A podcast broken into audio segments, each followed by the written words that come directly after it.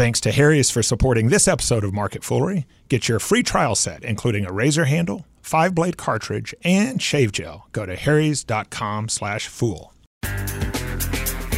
It's Thursday, October 19th. Welcome to Market Foolery. I'm Mac Greer, and joining me in studio, we've got Ron Gross from Motley Fool's Total Income and Matt Argersinger from Million Dollar Portfolio. Guys, Hey, hey. Hey, happy 30th anniversary of Black Monday. oh, wow. Happy. Okay. All right. That's, that's one, way to, one way to put it. melancholy just kind of the washed over single me. the single worst percentage day in stock market history and I want to talk about that in a minute but I also want to talk eBay airlines and Blue Apron woof. It's a, it's a it's a woofed kind of a day. it is a woofed kind of a day. So let's start with a, a Black Monday. Today is the 30th anniversary October 19th 1987 the single worst percentage drop in stock market history. The Dow fell 508 points more than 22%. If you put that in today's terms, that would be around a 5,200 point drop in the Dow. Ron, yeah, you you were around. I was. I was Well, around. I certainly was around. yeah, I was I was right out of college, Yeah. waiting waiting tables. Yeah. 201 an hour plus tips. Um, Nice. But I remember Black Monday. Of course. What what's the takeaway for investors?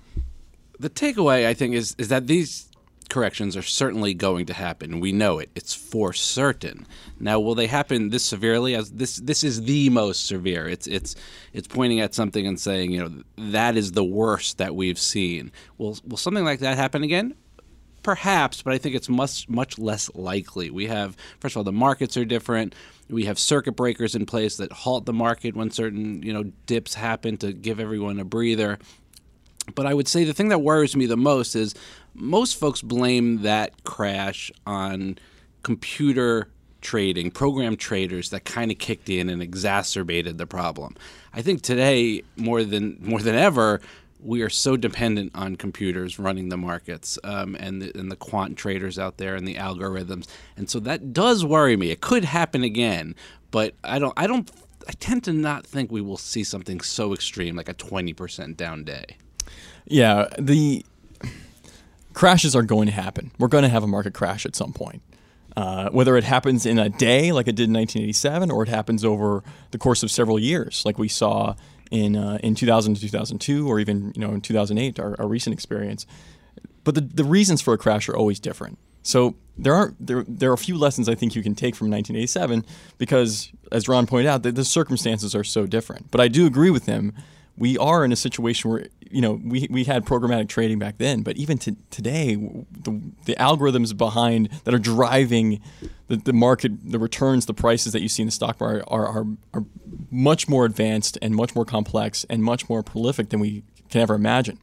And so we haven't really had a, a test of that system. If if all of a sudden there was some kind of exogenous factor that hit the market, what happens to all these programs? Um, you know, do they start kicking in? They start selling all these ETFs, these dynamic ETFs that we have these days. Are they going to all start doing something and all kind of go in unison and start selling the market? We don't know. All we know is that a crash is going to happen at some point. And I don't know what exogenous means, but if something from the outside were to occur, That's su- yeah. such as no, I think I think something geopolitical could could could be the thing, right? And it's always the thing that you don't think of or you're not expecting, but something bad um, from a terrorism perspective, a North Korea perspective, could could be the shock we need because you know valuations are, are stretched, interest rates are going to rise. Uh, we're kind of ripe for something exogenous to come in and, and take a swipe at us, but if it, if we get a five percent correction, right?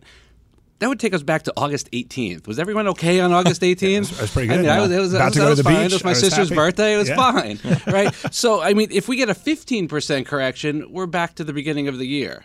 I- well, That was fine too, right? We're, we're pretty good. Felt so, good. So I, I don't think it's something we should be worried about or losing sleep over. Okay, so as we wrap this up, if I'm an investor, and to your point, Ron, what are some things I can be doing to maybe not prepare for the next crash, but what are some questions I should be asking? Or as I look at my portfolio, is there a way to stress test it? What can I do? Because it's it's one thing to say crashes happen, but it's another thing to go through it and look at your portfolio and, and see what's happening. For sure, make sure that the money you need over the next three years or even five if you're conservative is not invested in the stock market. That should help you sleep at night and, and should make your portfolio battle tested. And then just look at your portfolio and say, is this is this what I want to be invested in? Am I happy with the way I'm invested here? Um, most people don't necessarily have the time to do that on a weekly or even monthly basis, but you know, occasionally, quarterly even, take a look at your portfolio and make sure it fits your vision of the world and, and make sure you stay safe and you can sleep at night. Yeah, agree with all that. And I'd say, Mac, what we talked about before the show just becomes even more relevant. Look at your portfolio. Uh, you know, what companies are trading at high valuations that you look at and say, you know, if something fundamentally happened, not just a market crash, but maybe a recession or some other, um, you know, bad, kind of more extended event, what companies are vulnerable? And what it comes down to is companies that are strong, companies that have great business models, great competitive advantages. Those are companies that are not only going to survive a crash, they're going to thrive and take market share from competitors coming out of it. When the tide goes out, though, a lot of the companies that have sort of been swimming around in this glorious bull market we've had for going on nine years now, um, those are the ones where that are very vulnerable. And so maybe take a little bit more of a, especially if you're worried about a crash, take a critical look at what companies you have and ask yourself, why do I own this? Do I own this because I believe it's a strong business? Do I own it because it's just been this great momentum company that is doing all these great things, but I don't really understand it? That's when you might want to trim. And you know, do not panic. That is yeah. the one thing. Just don't look at your brokerage statement every day. Don't look at the Dow or the S and P, whatever your preferred index is, every day. If we get into some dark times, just let it go stay the course. If you have cash, put it back into the market at lower prices and don't panic. Let it go. There should be a song, a Disney song about it. do you want me to start singing? Yes, I don't I think do. anyone wants that. okay, let's move to eBay. Um, Matt, shares of eBay down on earnings. Big story here is eBay spending a lot to compete with a little company named Amazon. yeah, and not probably not doing a great job of it. I mean, on the surface, things look good at eBay. Revenue, gross merchandise volume were up nine percent. That's a that's one of the better quarters in a while for eBay. The problem is, and, and their guidance for the fourth quarter, six to eight percent growth. The problem is, e-commerce as a whole across the U.S. is growing at a closer to fifteen percent. So if I take those numbers and I say, well, eBay, if you think about it, is actually potentially losing share. It's not growing as fast as the overall um, e-commerce market, whereas Amazon is, and of course Walmart and some other competitors who who, uh, who are investing heavily in it are as well. Disappointing, I, I, would to say to see StubHub revenue up only five percent. This is another growth pillar for the company. You know, there's a lot of new competition out there with tickets and live events and resale, and I, I was disappointed in that number. At the same time, eBay. I mean, this is a this is a great business. I mean, if you think about it, they did 2.4 billion in revenue in the corner uh, in the quarter, ge- they generated 720 million in free cash flow from that number. That's a 30 percent free cash flow yield. I mean, seems like, it seems like a lot. Oh yeah, I mean, there there, there are maybe a handful. There are a handful of companies in the world that can do those kind of free cash flow yield. Um, but taking the long term view, what has eBay done for shareholders? I mean, I looked, I took a look at a five year chart of eBay, um, and this is adjusted for the PayPal spinoff. If you invested in eBay five years ago, you're up 75 percent. Hey, that's that's not that's pretty respectable. Yeah. Amazon over those five years up 300%. At some point, Amazon took the vertical approach to e-commerce. You know, they, they, they're the ones who invested in fulfillment, distribution, shipping, all those things that eBay said, you know what, we're, we're going to stick with our light business model. We're not going to do that. And what happened is Amazon captured a lot of those third-party sellers that used to love eBay and may still use eBay to a certain extent, but they said, you know, Amazon offers me so much more and, and I can access so many more buyers just makes much, much more sense. And so I think eBay's lost that battle a little bit. Still a great business. But I look at the growth, I look at the competition with Amazon. I'm not sure what investors can expect buying today. You know, sometimes I look at these things from the consumer's perspective, and, and in fact, I try to do that as much as I can. I, I never got it personally. It, um, in the early days when it was auction related, it didn't appeal to me.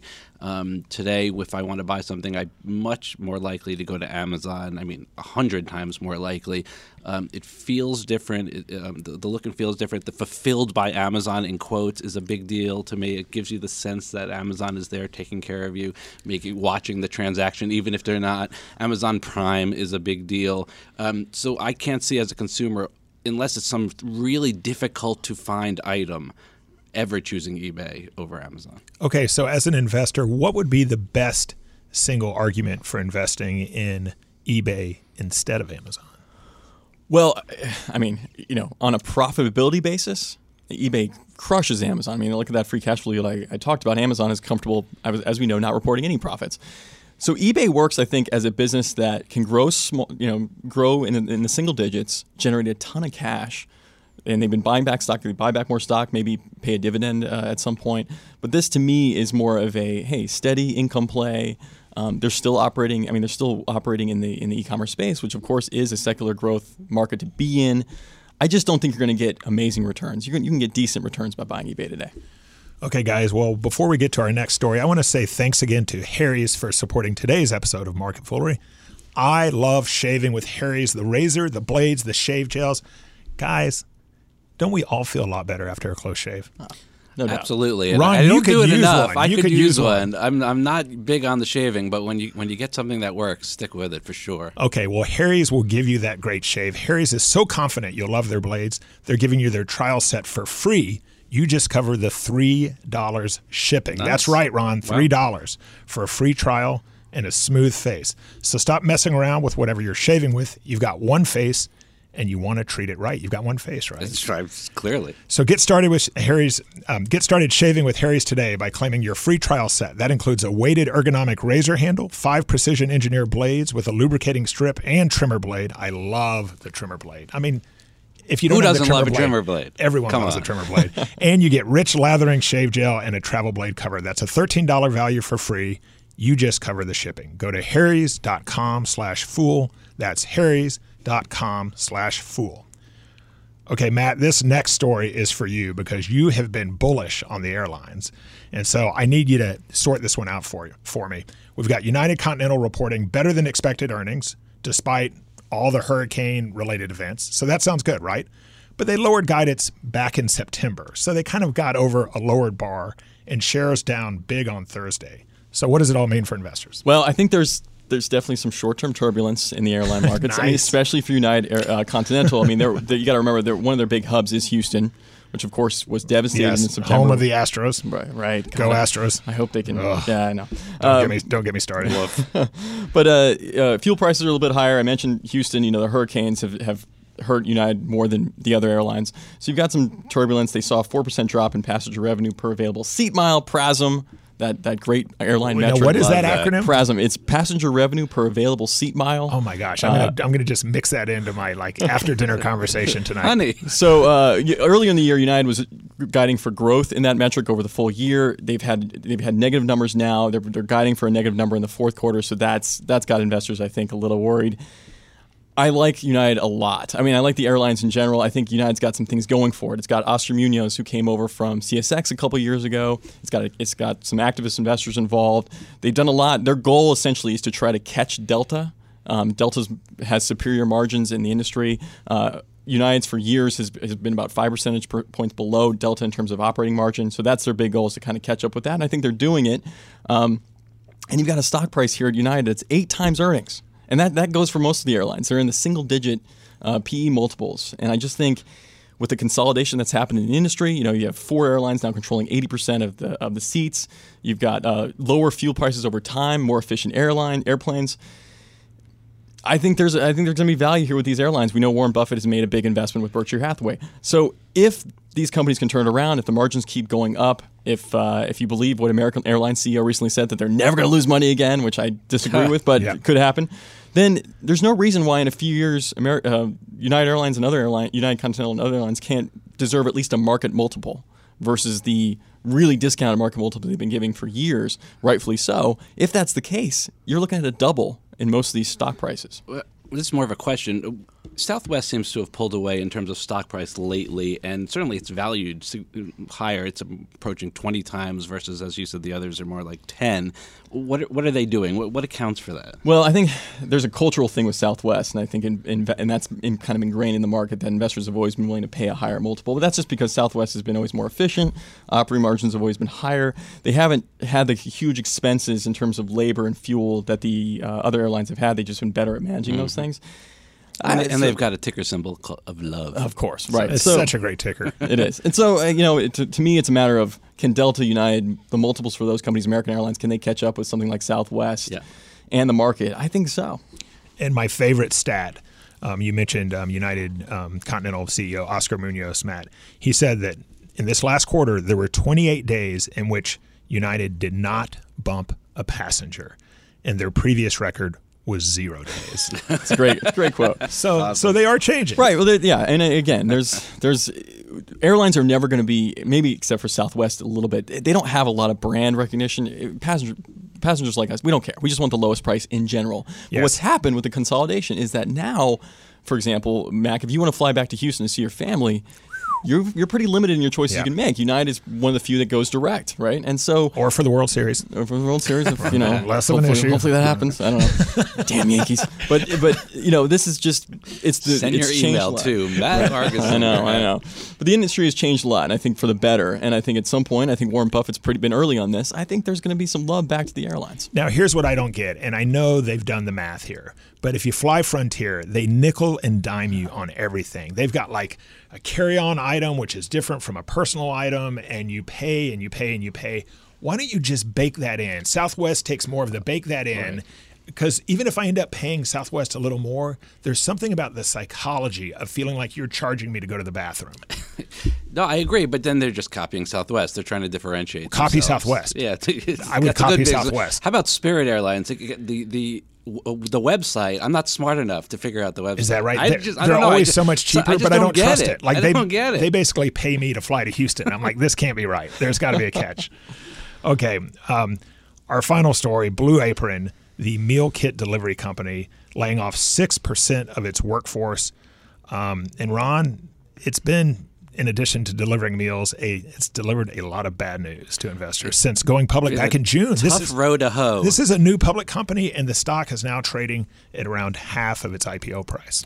It's tough. They went public at you know it was a bad month to go public right when um, Amazon said they were going to be acquiring Whole Foods, so everyone got nervous. Valuations started moving around for the competition. Um, and speaking of competition, there's just too too much of it. Um, whether you're at HelloFresh or Blue Apron or Sunbasket, Green Chef, Plated, uh, too many players trying to um, go after the same demographic, and and that's not going to work. So not everyone's going to make it. I don't know if consolidation makes sense or if we're just going to see folks go out of business.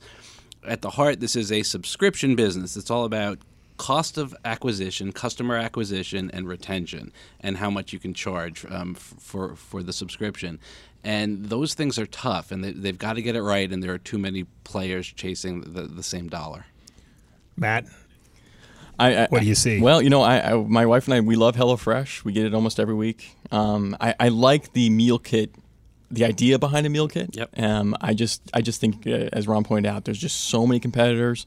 They're, they're having to pay so much to acquire new subscribers. There's at least, there's got to be at least some cons- consolidation or something that's going to happen in the marketplace, or maybe a Whole Foods or a bigger Amazon or a bigger grocery chain will acquire one and maybe be able to do it in a cost-effective way. But right now, I just for investors, just not a lot there. so Ron, what's more likely out of these two scenarios? Either Blue Apron goes private or Blue Apron gets acquired.